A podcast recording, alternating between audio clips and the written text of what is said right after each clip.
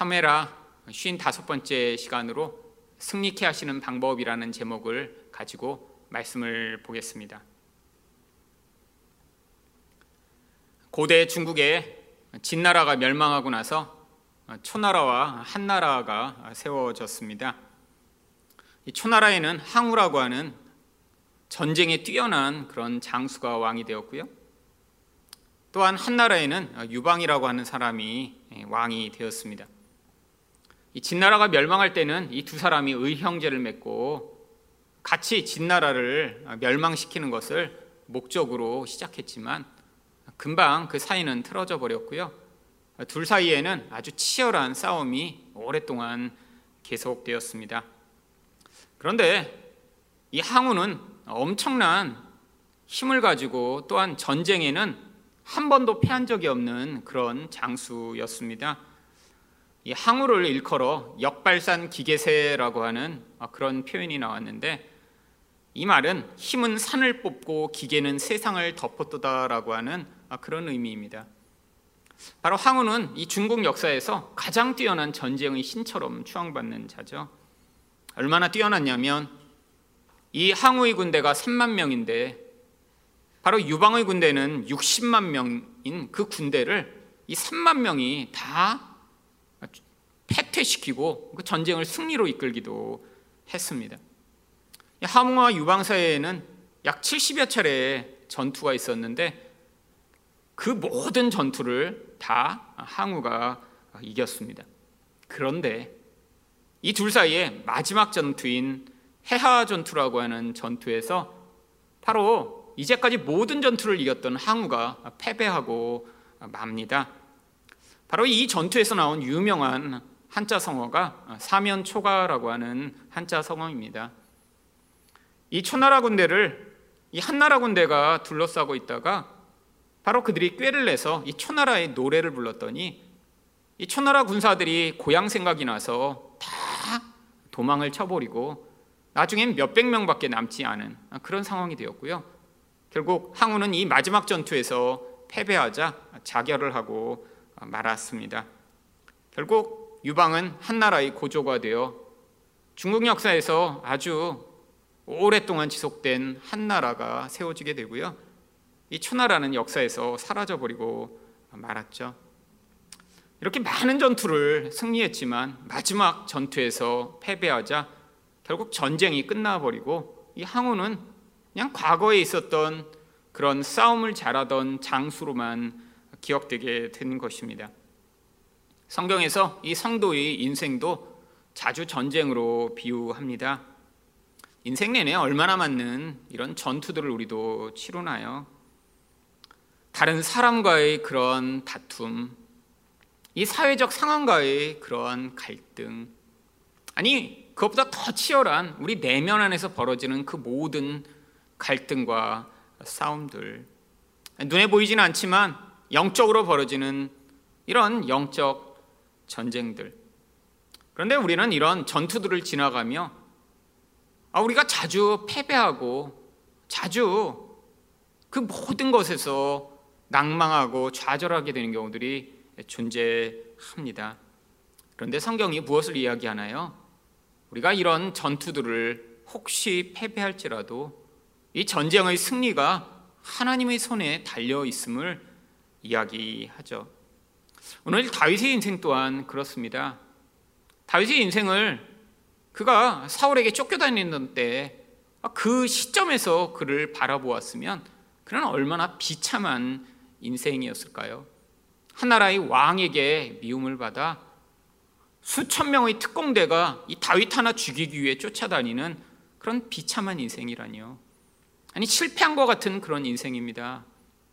아니 왕이 되어 이렇게 잘 나가다가 인생의 말년에 자기 아들이 반역하여 아들이 아버지를 죽이려고 군사를 일으키고 온 나라의 백성들이 다 다윗을 대적하고 다윗을 죽이려고 하는 이런 상황 가운데 있을 때 아니 그 시점만을 본다면 이 다윗의 인생은 패배한 것 같죠. 그런데 그렇지 않습니다. 우리는 이 다윗의 결국이 어떻게 결말 지었는지 잘 알고 있죠. 과정에서는 패배한 것 같고 과정에서는 이렇게 실패한 인생 같지만 결국에는 하나님이 그의 인생을 승리로 끝나게 하신 것입니다. 바로 다윗이 오늘 이 시편에서 하나님이 자기 인생 가운데 어떻게 그를 이런 승리의 자리로 이끄셨는지를 고백합니다.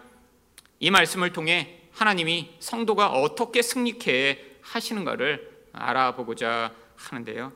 첫 번째로 하나님은 어떻게 성도를 승리하게 하시나요? 말씀으로 두려움을 이기게 하십니다. 30절 말씀입니다. 내가 주를 의뢰하고 적진을 달리며 내 하나님을 의지하고 성벽을 뛰어넘나이다. 여러분 적진이라는 것이 무엇인가요? 적군이 가득 모여 있는 그런 적군의 군대의 그런 무리를 이야기합니다. 여러분 내 앞에 이런 적군들이 때를 지어 이렇게 모여 있다고 생각해 보세요. 여러분 성벽이란 무엇인가요? 아 바로 적군의 견고한 진지죠. 앞으로 진군해야 되는데 이런 성벽이 가로막고 있는 그런 상황이요. 바로 성도를 두렵게 하는 그런 상황입니다. 수많은 적이 나를 방해하고 공격하려고 하는 것 같은 그런 상황. 한 걸음도 앞으로 나가지 못하게 만들 것 같은 그런 상황. 여러분 제가 이 구절을 아주 좋아했던 때가 있습니다. 바로 20, 30대 때 이 구절을 아주 좋아해서 자주자주 이 말씀을 암송하며 되뇌이며 하나님 내가 하나님을 의지하고 적군을 달리고 하나님을 의지하고 성벽을 뛰어넘기를 원합니다라고 기도했던 적이 있었습니다. 왜 그랬냐고요? 제 인생 가운데 늘 이런 수없이 많은 적군이 저를 공격하는 것 같았고요. 또한 내 인생의 앞에 도대체 내 힘으로는 건널 수 없는 그런 큰 장벽이 저를 가로막고 있는 것처럼 느꼈기 때문이죠. 여러분 그런데 그 근원적인 저희 마음의 중심 안에는 바로 내 앞에 한치도 미래를 알 수 없는 그 불안한 현실이 가져오는 그 두려움 때문이었습니다. 너무나 두려워서 도대체 한 걸음도 내가 더 나아갈 수 없을 것 같아서 이 말씀을 붙들고 하나님 너무 두려워요. 정말 두려워서 한 걸음도 더 앞으로 나아갈 수 없습니다라는 고백으로 이 말씀을 붙들었던 것이죠. 여러분 다윗의 인생이야말로 이 두려움이 점철된 인생 아닌가요? 사울이 10여 년이 넘는 동안 이 다윗을 죽이기 위해 쫓아다니며 다윗은 정말 광야와 동굴과 아니 적국에까지 가서 그의 몸을 의탁하며 생명을 구걸해야 하는 이런 비참한 상황 가운데 살던 다윗의 목, 상황이요. 여러분 인생이 바로 그가 얼마나 두려움에 익숙한 사람인가를 보여줍니다. 다윗 정도는 아니겠지만 우리 인생 가운데도 두려움이 우리 인생 가운데 찾아오며 우리를 요동케 하고 불안하게 하며 힘들게 하는 때가 얼마나 많이 있나요? 아니 벌어지지 않는 그런 미래의 일을 놓고 우리 얼마나 많이 불안하고 두려운가요? 아니 겉으로는 멀쩡한 것 같은데 또한 두려움이 우리를 너무너무 외롭고 불안하게 만들어 내 안에서 그 두려움으로 말미암아 우리가 마비되고 스스로 아무런 결정과 행동을 할 수 없게 만드는 경우가 얼마나 많이 있나요? 아니 하나님이 때로는 우리 안에 있는 이렇게 드러나지 않은 두려움을 드러내셔서 두려움이 얼마나 우리 본질 안에서 우리를 사로잡으며 하나님을 믿지 못하게 만드는가를 드러낼 때가 또 얼마나 많이 있나요? 몇 주 전에 제가 아주 좋아하고 또 저랑 아주 친한 한 목사님한테 우연히 아침에 전화를 했습니다. 근데 전화를 오래 해도 전화를 안 받는 거예요. 그래서 이제 전화를 끊었더니 한참 후에 어, 문자 메시지가 왔습니다. 아, 지금 병원에 있는데 이따가 전화하겠다고. 아 그래서 아 그냥 얼마 후에 연락이 오겠지 하고 기다렸는데 연락이 안 오는 거예요. 아 그래서 또 바쁘신가 보다라고 생각을 하고 며칠을 기다렸습니다. 그러다가 궁금해진 거예요. 아니 이렇게 병원에 갔는데 혹시 코로나 걸리셨나? 막 그래서 그때 다시 연락을 했습니다. 아, 그랬더니 또 연락을 안 받고 아, 한참 후에 또 그냥 메시지가 왔습니다. 사실 며칠 전에 몸이 안 좋아서 병원에 갔는데 병원에서 어, 좀 상황이 안 좋은 것 같다고 검진을 하라고 그래서 검진을 하고 어, 그러고 났는데 그때부터 점점 몸이 너무 많이 안 좋아져서 입원을 하고 있었노라고 그리고 몇주 동안 피 검사를 하고 했는데 아무래도 담도암이나 췌장암인 것 같다고 그 이야기를 들었는데 정말 제 안에서 너무 갑자기 슬픔이 몰려오기 시작하는 거예요. 도대체 제 아내한테 여보 아무개 목사님 뭐 췌장암이나 담도암인 것 같대라고 얘기를 하려고 그러는데 제가 정말 가슴이 떨려서 얘기를 못하고 그냥 울고 서 있었어요. 그러다가 마음을 안정케 하고 아 그리고 얘기를 했는데 정말 한참을 울었습니다. 그리고 결국 더 자세하게 검사를 하고 담도암이라고 하는 사실이 이제 진단이 되었습니다. 그래서 이제 그날부터 제가 밤에 그 목사님을 위해 기도하기 시작했습니다. 담도암이라는 암은 사실 아주 심각한 암입니다. 췌장암과 거의 유사한 암이에요. 암 중에서도 가장 나쁜 암이라 생존율이 아주 희박한 그런 암이죠. 뭐 암에 걸리면 수술을 해도 2, 3년 살아남기 어려운 그런 암입니다. 어떤 암인지 알기 때문에 췌장암이나 담도암 같은 암에 걸리면 정말 어떻게 고통스러운지 알기 때문에 기도할 때마다 정말 제가 눈물을 멈출 수가 없는 거예요. 아니 근데 이렇게 하루 울고 나면 괜찮겠지 했는데 아 이게 2주가 지났는데도 도대체 제 기도할 때마다 쏟아져 나오는 그 눈물을 제가 어떻게 할 수 없을 정도로 이 슬픔이 저를 자꾸 사로잡기 시작했습니다. 기도하면서 자꾸 아, 이 목사님 돌아가시면 안 되는데 아, 이런 마음이 들고요. 아, 그러면서 그 가족의 사모님과 아이들 생각이 나기 시작했어요. 아, 이 목사님 돌아가시면 애들은 어떻게 하지? 아, 사모님은 정말 어떻게 하지? 아, 그리고 돌아가신 저희 어머니 생각도 나기 시작했어요. 아, 수술하고 이렇게 다시 재발해서 1년 반 만에 췌장암으로 돌아가신 우리 어머니처럼 저렇게 고통하다가 곧 돌아가시면 어떻게 하지? 아, 근데 그 몇 주 동안에도 상황이 또 안 좋아서 다음 달에 수술 날짜를 예정하고도 또다시 응급실에 실려 가셨습니다.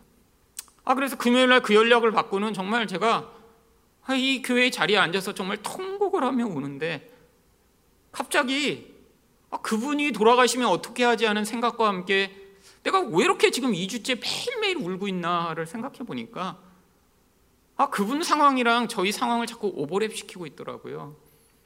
아, 저분처럼 나도 어, 이렇게 갑자기 췌장암이나 담도암에 걸렸다라는 진단을 받고 죽음을 기다리게 되면 어떻게 할까?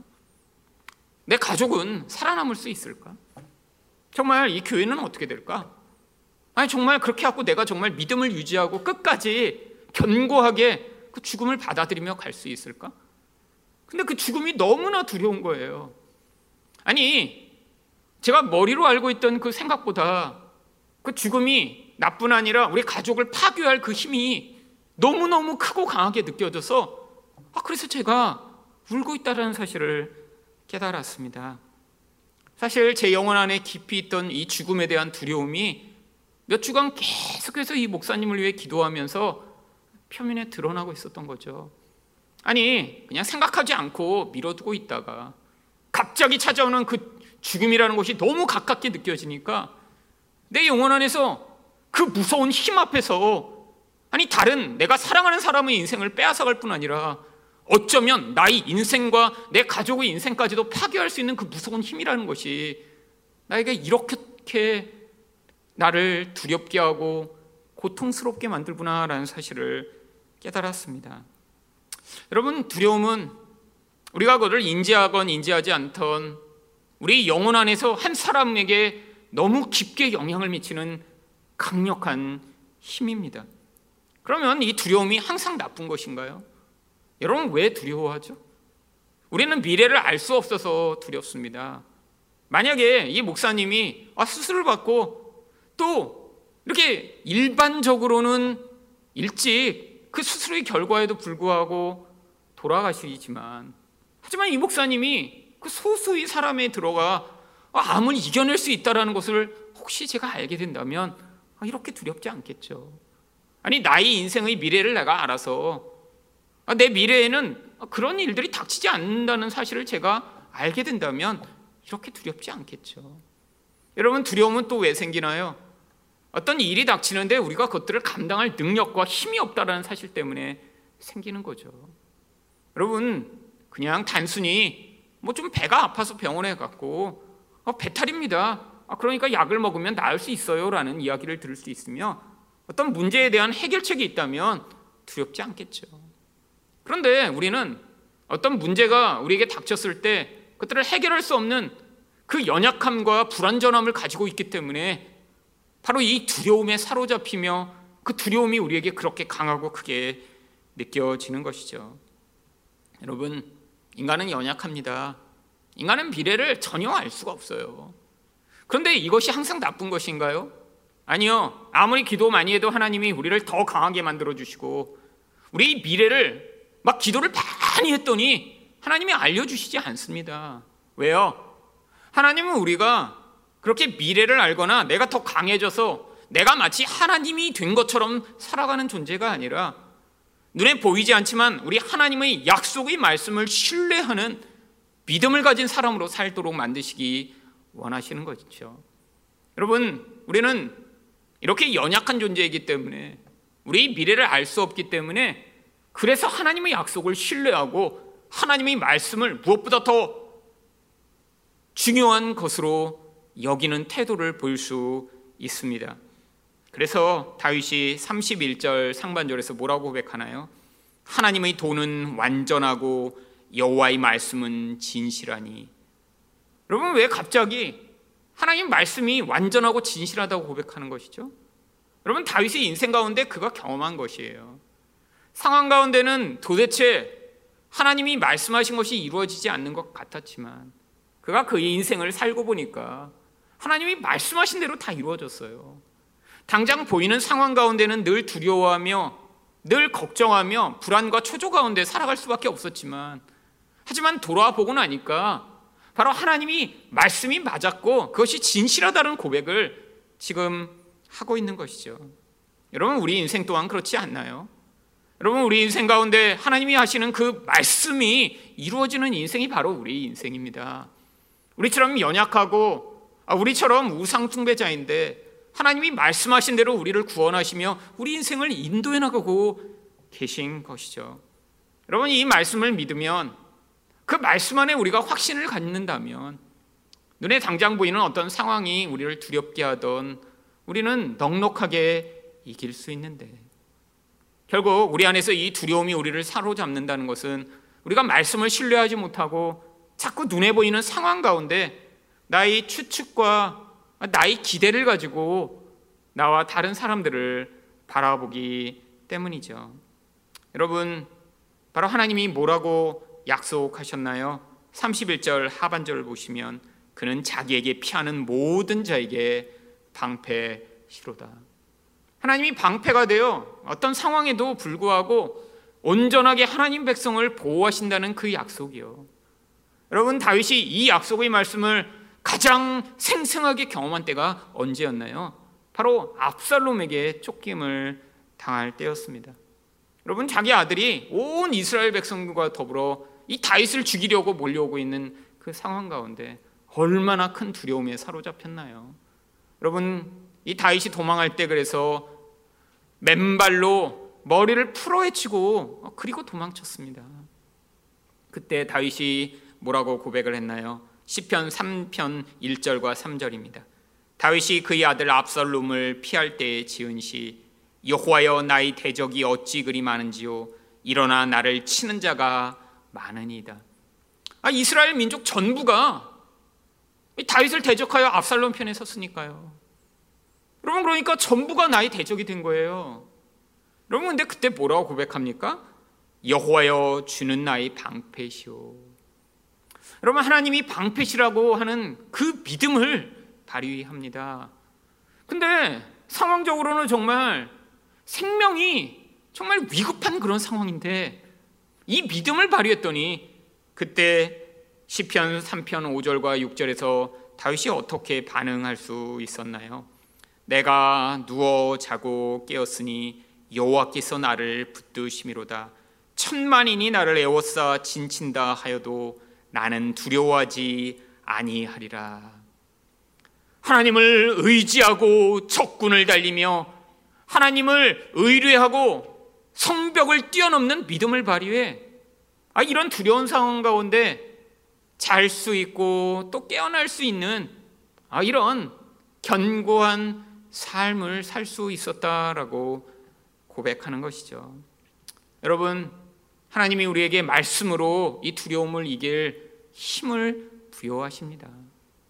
우리 인생 가운데 닥치는 두려움, 아니, 벌어지지 않는 일들이 우리를 두렵게 할 때에도 우리 마음 가운데 하나님의 말씀으로 말미암아 이 두려움을 이기고 하나님이 우리에게 맡겨주신 모든 일들을 넉넉하게 이겨내시는 여러분 되시기를 축원드립니다. 두 번째로 하나님은 어떻게 성도를 승리하게 하시나요? 안전함에 대한 확신을 주십니다. 여러분 혹시 전쟁이 벌어지더라도 절대 죽거나 다치지 않는다면 사실은 전쟁은 어쩌면 놀이일 수도 어, 있습니다. 아니 짜릿한 스포츠와 같을 수도 있죠.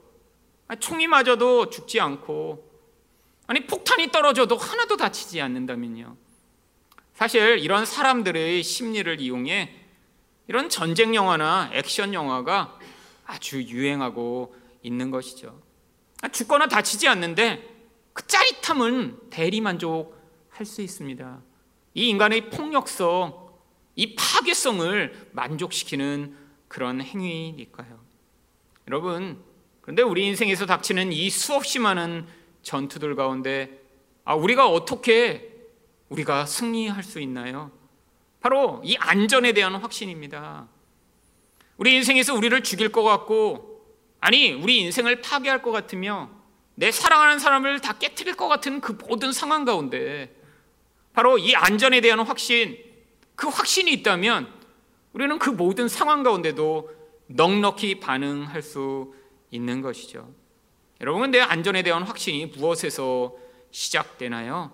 바로 하나님이 반석이시라는 것을 믿는 믿음 안에 시작되는 것입니다.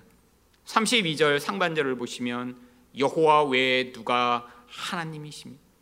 여러분 우리 하나님만이 유일한 하나님이래요. 다른 분을 대체할 수 없대요.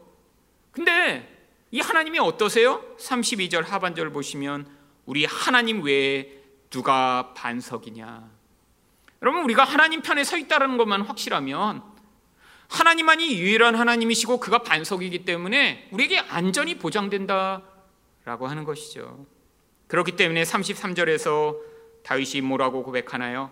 하나님은 나의 견고한 요새시며 나를 안전한 곳으로 인도하시며 여러분 하나님이 유일한 하나님이신데 반석이시며 그렇기 때문에 지금도 안전하지만 내 미래에도 하나님이 나를 안전한 곳으로 인도하신다라는 확신이 우리 안에 있어서 그것이 우리에게 어떤 상황에도 나는 안전한 존재야라는 확신을 부여한다라고 하는 것입니다. 여러분 우리 가운데 있는 대부분은 벌어지지 않은 일들 때문에 얼마나 우리가 두려움에 시달리나요? 아니 지금 있는 어떤 일 때문에 걱정하고 불안해하는 것보다 사실 우리 인생의 불안과 걱정은 95%는 아직 벌어지지 않은 일들이에요. 이런 이런 일들이 생기면 어떻게 하지? 아, 이렇게 돼서 더 나빠지면 어떻게 하지? 아니 우리 인생에서 아직 벌어지지 않은 일 때문에 우리는 계속해서 낭망하고 에너지를 쓰고 고통합니다. 근데 다윗이 뭐라고 얘기해요? 아, 지금만이 아니라 내 아를 인도할 길 가운데도 하나님이 나를 안전하게 하실 것이다라는 그 믿음으로 지금 그 안전에 대한 확신을 갖는 것이죠. 여러분 또한 어떻게 안전에 대한 확신을 가질 수 있나요? 하나님이 구체적으로 우리 인생에 개입해 오셔서 그 안전한 자리에 이르기까지 하나님이 개입해 오신다는 거예요. 여러분 이것을 뭐라고 부르나요? 신앙 용어로는 섭리라고 부릅니다. 하나님이 그냥 우리한테 너는 안전해질 거야. 아, 너는 그러니까 걱정하지 마라고 손을 놓고 계시다는 게 아니에요. 하나님이 그 목적, 우리 인생을 향한 그 목적을 이루시기 위해 끊임없이 개입해 오시는데 그 개입을 섭리라고 하는 것입니다. 다윗은 하나님이 자기 인생에 끊임없이 개입해 오셔서 바로 이 자리에까지 이르게 하심을 지금 믿음으로 고백하고 있는 거예요. 어떻게 하나님이 개입해 오셨나요? 피할 수 있는 능력을 계속 주신다는 것입니다. 34절입니다. 나의 발로 암사슴 발갛게 하시며 나를 나의 높은 곳에 세우시며 여러분 암사슴은 가젤과 같은 그런 짐승을 이야기합니다. 동물의 왕국 같은 데 보면 이 절벽 꼭대기에 정말 손톱만한 틈만 있어도 그 절벽을 뛰어 올라가 숨을 수 있는 그런 사슴과의 짐승이요. 아니 맹수가 쫓아오더라도 아 이렇게 낭떠러지 위로 올라가 버리는 그 사슴을 망연자실 쳐다볼 수밖에 없는 그런 상황. 아 그런 이 암사슴과 같은 발굽을 가지고 있다면 그러면 얼마나 안전할까요? 근데 하나님이 그렇게 피할 수 있게 구체적 은혜를 베푸신다는 것이죠. 또한 하나님의 걸음을 견고하게 하십니다. 37절입니다. 내 걸음을 넓게 하셨고 내 발이 미끄러지지 아니하게 하셨나이다. 여러분 인생에서 실족하고 넘어지지 않도록 우리 발을 붙들어 주셔서 무너지거나 실족하여 우리가 실패하지 아니하도록 붙드신다라고 하는 것이죠. 또한 하나님이 어떻게 하세요? 즉각 즉각 우리 인생 가운데 개입해 오셔서 우리를 구원하신다라고 하는 것입니다. 36절을 보시면 주께서 또 주의 구원의 방패를 내게 해 주시며 하나님이 치명적 공격으로부터 우리를 막기 위해 방패를 주시는데 어떻게 도와주시냐면 36절 하반절을 보시면 주의 온유함이 나를 크게 하셨나이다. 이건 무슨 의미냐면 여기 있는 이 온유라고 하는 아나와라는 단어는 하나님이 자기 자리에서 겸손하게 낮추셔서 우리에게 오셔서 우리를 도우신다라고 하는 거예요.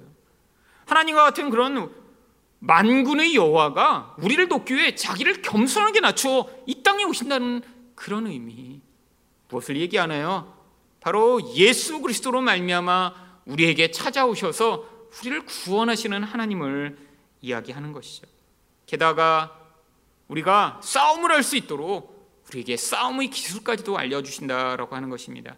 35절을 보시면 내 손을 가르쳐 싸우게 하시니 내 팔이 노화를 당기도다. 여러분, 우리가 안전할 수 있는 이 이유가 뭐라고요? 첫 번째는 우리 하나님이 반석이심을 우리가 믿을 때, 두 번째는 하나님이 섭리로 개입하셔서 우리 인생에서 하나님이 목적하신 그 안전한 자리에 이르기까지 우리 인생에 끊임없이 개입해 오시는 은혜로 말미암아 우리가 안전할 수 있다라고 하는 것이죠. 여러분, 이 사실을 믿은 다윗이 인생 가운데 엄청난 위협 가운데 어떻게 반응했나요? 바로 골리앗과의 싸움에서 이 안전함에 대한 확신을 가진 다윗이 어떻게 반응했는지 우리는 다음의 구절을 통해 알 수 있습니다. 사무엘상 17장 35절부터 37절을 보시면 내가 따라가서 그것을 치고 그 입에서 새끼를 건져내었고 그것이 일어나 나를 해하고자 하면 내가 그 수염을 잡고 그것을 쳐 죽였나이다. 주의종이 사자와 곰도 쳤은즉 살아계시는 하나님의 군대를 모욕한 이 할례 받지 않은 블레셋 사람이리까 그가 그 짐승의 하나와 같이 되리이다. 또 다윗이 이르되 여호와께서 나를 사자의 발톱과 곰의 발톱에서 건져내셨은즉 나를 이 블레셋 사람이 손에서도 건져내시리이다. 사울이 다윗에게 이르되 가라 여호와께서 너와 함께 계시기를 원하노라. 여러분 자신의 인생이 하나님의 손 안에 있다라는 것을 믿는 자의 담대하며 여러분 왕부터 모든 이스라엘 백성이 두려워 벌벌 떨고 있는 상황에서 하나님이 나는 지키시기 때문에 나는 안전하다라고 믿는 자의 그 믿음의 확신이요. 여러분 그런데 이 모습이 신약 시대의 성도들에게는 어떤 모습으로 나타났나요? 바로 이 골리앗 같은 세상과 싸워 이기는데 그들이 물러서지 아니하고 담대하게 싸워 이기는 그런 모습으로 나타납니다. 여러분 그 모습을 바로 히브리서 11장에 이렇게 이야기하는데요. 히브리서 11장 33절부터 38절을 보시면 그들은 믿음으로 나라들을 이기기도 하며 의를 행하기도 하며 약속을 받기도 하며 사자들의 입을 막기도 하며 불의 세력을 멸하기도 하며 칼날을 피하기도 하며 연약한 가운데서 강하게 되기도 하며 전쟁에 용감하게 되어 이방 사람들의 진을 물리치기도 하며 아니 여기까지는 참 좋은 얘기 같죠. 하나님이 붙들어 주시고 믿음을 가졌더니 아, 정말 슈퍼 히어로와 같은 능력을 발휘해 그 모든 것들을 물리칠 수 있는 이런 강한 능력을 발휘한다니요. 아, 그런데 그 다음 나오는 35절부터는 이해할 수 없는 구절이 나옵니다. 여자들은 자기 죽은 자들을 부활로 받아들이기도 하며 또 어떤 이들은 더 좋은 부활을 얻고자 하여 심한 고문을 받되 구차히 풀려나기를 원하지 아니하였으며 또 어떤 이들은 조롱과 채찍질뿐 아니라 결박과 옥에 갇히는 시련도 받았으며 돌로 치는 것과 톱으로 켜는 것과 시험과 칼로 죽임을 당하고 양과 염소의 가족을 입고 유리하여 궁핍과 환란과 학대를 받았으니 이런 사람은 세상이 감당하지 못하느니라 그들이 광야와 산과 동굴과 토굴에 유리하였느니라 아니 앞부분에는 이렇게 용맹스럽게 세상을 이기는 사람이라고 얘기했는데 아니 뒷부분에는 이렇게 비참한 삶을 살아간 것이 어떻게 믿음으로 살아간 이런 용기 있는 사람들의 모습이 될까요? 여러분 이게 더 놀라운 믿음의 능력이기 때문입니다. 여러분 자기가 힘이 있어서 그래서 용맹한 자처럼 살아가는 것, 아 그거는 누구나 할 수 있죠. 강력한 힘이 주어지면 누구나 할 수 있는 것입니다. 아니 여러분 영화에 나오는 아이언맨이 원래 아, 그 아이언맨 옷이 없어도 그렇게 강력한 힘을 발휘할 수 있는 사람인가요? 그 아이언맨 옷만 있으면 아, 저도 그런 아이언맨 할 수 있겠어요. 하늘을 날아다니고 미사일을 쏘고 적군을 무찌를 수 있죠. 그건 누구나 할 수 있는 거예요. 힘만 주어지면. 하지만 하나님 백성이 가지는 진짜 힘은 무엇입니까? 세상 사람들은 할 수 없는 어쩌면 죽음을 받아들일 수 있는 능력이요. 가난을 받아들일 수 있는 능력이요. 고난을 이겨낼 수 있는 능력이요. 이 세상의 현실을 뛰어넘어 영적인 부활과 영적인 하나님 나라를 믿을 수 있는 능력이요. 여러분 이거는 세상 사람들은 할 수 없는 능력이죠. 이게 더 강한 능력이에요. 아니 어떻게 이런 능력을 발휘할 수 있냐고요? 바로 믿음으로 말미암아 우리에게 무엇이 진짜 중요한 것이며 무엇이 우리 인생의 진짜 견고한 것인가를 아는 자들만 바로 여기에 나와 있는 이런 세상이 감당하지 못하는 능력을 발휘할 수 있는 것입니다. 여러분 그래서 마태복음 10장 28절에 예수님 뭐라고 말씀하셨나요? 몸은 죽여도 영혼은 능히 죽이지 못하는 자들을 두려워하지 말고 오직 몸과 영혼을 능히 지옥에 멸하실 수 있는 일을 두려워하라. 여러분 살다 보면 암에 걸릴 수도 있고요. 살다 보면 교통사고를 당할 수도 있고요. 살다 보면 실패할 수도 있고요. 병에 걸리기도 하고요. 살다 보면 문제가 많을 수도 있지만 하지만 이런 인생의 고난과 고통과 낮아짐과 질병이 우리를 파괴하지 못하고 결국 우리의 영혼은 하나님 안에 안전하다는 것을 믿는 이 믿음, 이 믿음을 가진 사람만 세상을 이기고 나라를 이기고 질병을 이기고 이 모든 것을 이기는 그런 믿음의 능력을 발휘하는 그런 인생을 살 수 있다라고 하는 것이죠.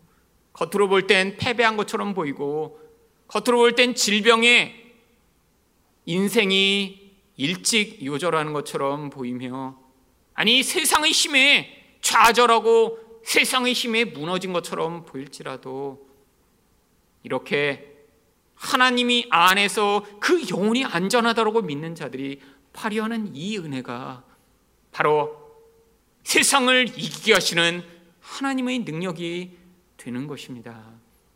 하나님이 우리를 지키시며 하나님이 우리 영혼을 온전하고 안전하게 보호하신다는 것을 믿음으로 말미암아 우리 인생에 찾아오는 이 수없이 많은 공격으로부터 견고하게 것들을 이겨내시는 여러분 되시기를 예수 그리스도 이름으로 축원드립니다.